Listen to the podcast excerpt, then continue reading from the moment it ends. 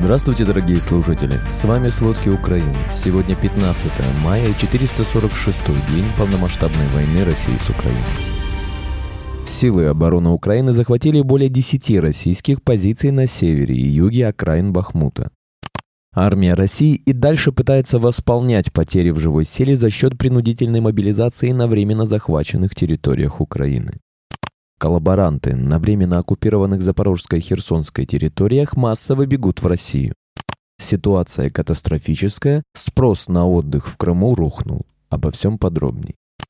Украинские военные отбили 46 атак россиян на Лиманском, Бахмутском, Авдеевском и Марьинском направлениях. В эпицентре боевых действий остаются Бахмут и Марьинка. Об этом говорится в сводке украинского генштаба. С начала полномасштабного вторжения в Украину российская армия потеряла уже 199 460 военных. За последние сутки ликвидировано 580 россиян.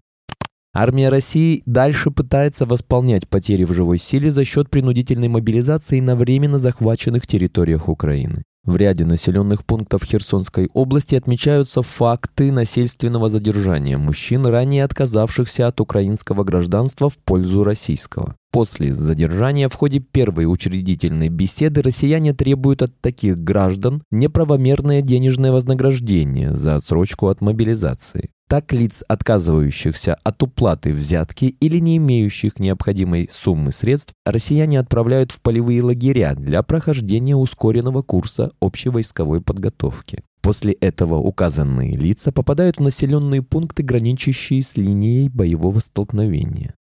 Во временно оккупированном Мелитополе 14 мая девушка сорвала российский триколор. После этого ее заставили извиняться. Об этом сообщает городской глава Мелитополя Иван Федоров. Пока известно, что российские военные заставили девушку просить прощения на камеру и угрожают ей. Это не первый случай, когда люди в оккупации демонстрируют свое отношение к символике России. Напомним, недавно в оккупированном Мелитополе взорвали высокопоставленного коллаборанта.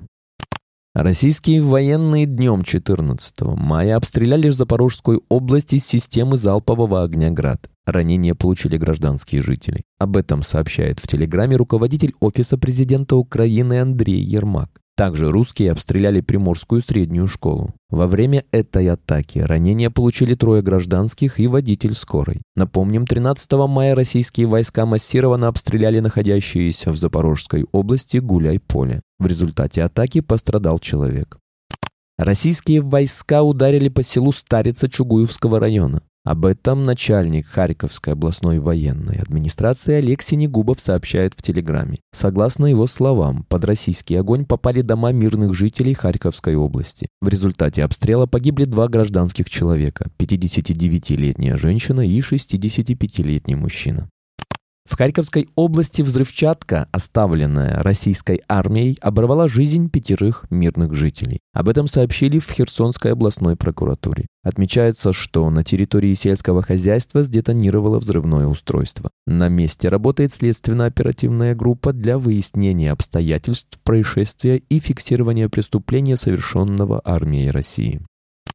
14 мая силы обороны Украины захватили более 10 российских позиций на севере и юге окраин Бахмута и зачистили значительную площадь лесного массива в районе Ивановского, взяли в плен россиян. Об этом заместитель министра обороны Украины Анна Малер сообщает в Телеграм. Согласно словам Малер, в самом Бахмуте очень горячо. Ситуация очень тяжелая. Напомним, что силы обороны Украины продвигаются по двум направлениям. В пригороде Бахмута уже взяли в плен немало российских военных. В воскресенье 14 мая стало известно, что российская армия потеряла сразу двух командиров, воевавших против Украины под Бахмутом в Донецкой области.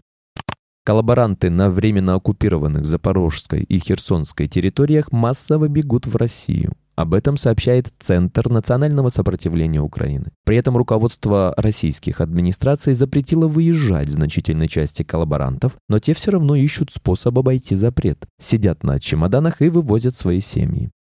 Европа будет полностью объединена только в случае присоединения Украины к Европейскому Союзу. Об этом заявил премьер-министр Польши Матеуш Моровецкий во время вручения президенту Украины Владимиру Зеленскому и украинскому народу премии Карла Великого, передает Укринформ. Он подчеркнул, что Европа остается большой и способна достигать консенсуса, не поддаваясь шантажу российской неоимперии. Также Моровецкий сказал, что ЕС должен помнить о сложных уроках истории, пока не стало поздно.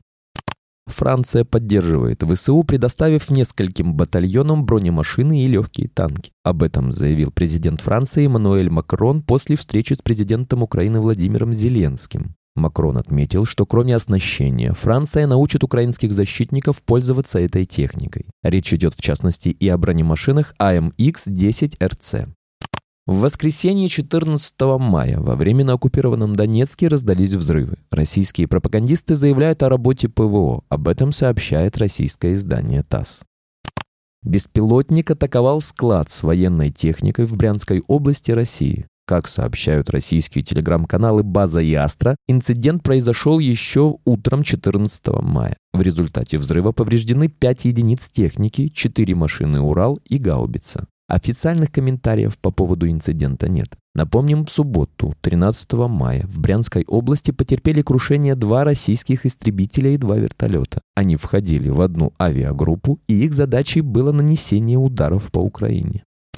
Ситуация катастрофическая. Спрос на отдых в Крыму рухнул. Ситуация с продажами туров на лето катастрофическая, заявил глава Российского союза туриндустрии в Крыму Борис Зелинский. По его словам, местный турбизнес готовит обращение к премьер-министру России и в профильные министерства, чтобы они предоставили ему поддержку. Крым был одним из лидирующих туристических регионов в России, но сейчас именно он страдает больше всего в связи с СВО отметил Зелинский. Россияне не только крайне мало бронируют туры на полуостров, но еще и крайне неохотно их оплачивают, посетовал он. Практически невостребованными оказались четырех- и пятизвездочные отели, потому что именно категория людей, привыкших к отдыху в объектах высокого уровня, не хочет к нам ехать из-за транспортных ограничений и того, что Крым на сегодня стал практически прифронтовой зоной, пояснил Зелинский. Более того, по его словам, многие семьи с детьми вообще не рассматривают отдых в Крыму, что бьет по детским оздоровительным лагерям. Также страдает экскурсионный туризм. Если в прошлом году на майские праздники в Крымскую кругосветку отправились 400 человек, то в этом году желание изъявил только один турист. Спасибо, это были все главные новости о войне России с Украиной к середине 15 мая. Помните, правда существует, а мы стараемся сделать ее доступной. Если вам нравится то, что мы делаем, пожалуйста, поделитесь этим подкастом с друзьями в России. Также, если вы хотели бы помочь нам делать материалы еще более качественными, пожалуйста, оставляйте фидбэк. Это очень важно для нас и для распространения правдивой информации. До встречи.